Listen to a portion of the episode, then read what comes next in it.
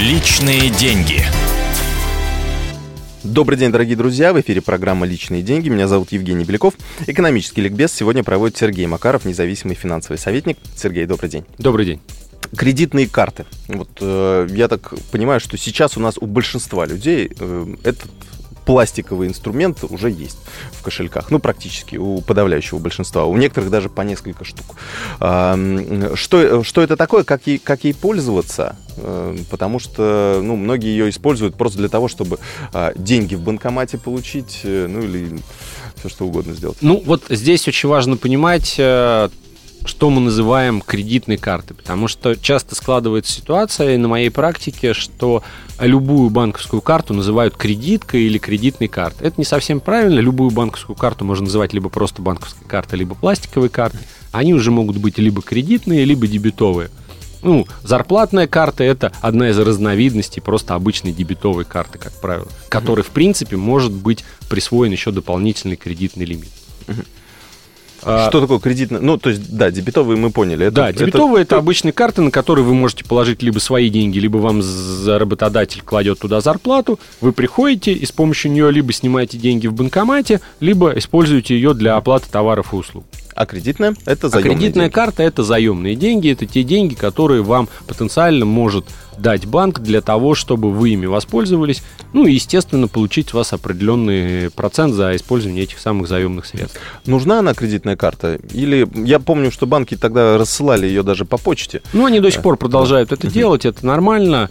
Э, это их бизнес, в конце концов. Ничего в этом страшного нет. Опять вопрос, использовать ее или нет. Да.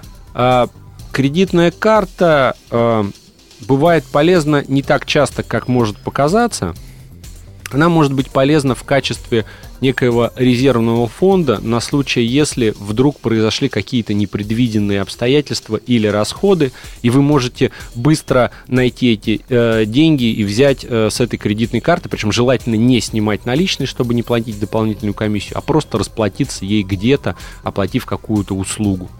Второй вариант, можно использовать кредитную карту э, с так называемым грейс-периодом, то есть льготным периодом используя деньги, в рамках которого вы не платите банку процент. Вот это самая классная штука мне вот нравится в кредитной карте. Да, более того, можно э, построить э, уже для продвинутых пользователей банковских карт, можно построить интересную схему, когда э, если у вас есть зарплатные карты, к ней есть, например, кредитные лимиты, вам зачисляют сюда зарплаты, вы можете в банке еще открыть депозит, вы можете сразу всю зарплату переводить на депозит, на этот депозит будут начисляться проценты, вы в рамках грейс-периода пользуетесь кредитным лимитом, не платите банку за это проценты, еще зарабатываете проценты на депозит. Отличная схема. Схем на самом деле очень много. Еще раз, здесь очень важно понимать, что это за карта, как ей пользоваться. Э, возможностей она дает много.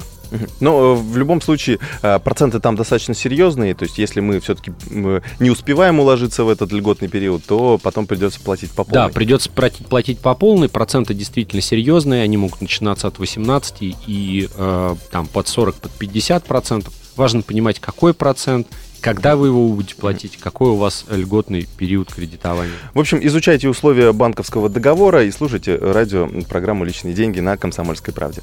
А, Сергей Макаров, независимый финансовый советник. Спасибо большое, что приняли участие в нашей передаче. Меня зовут Евгений Беляков. До новых встреч в эфире.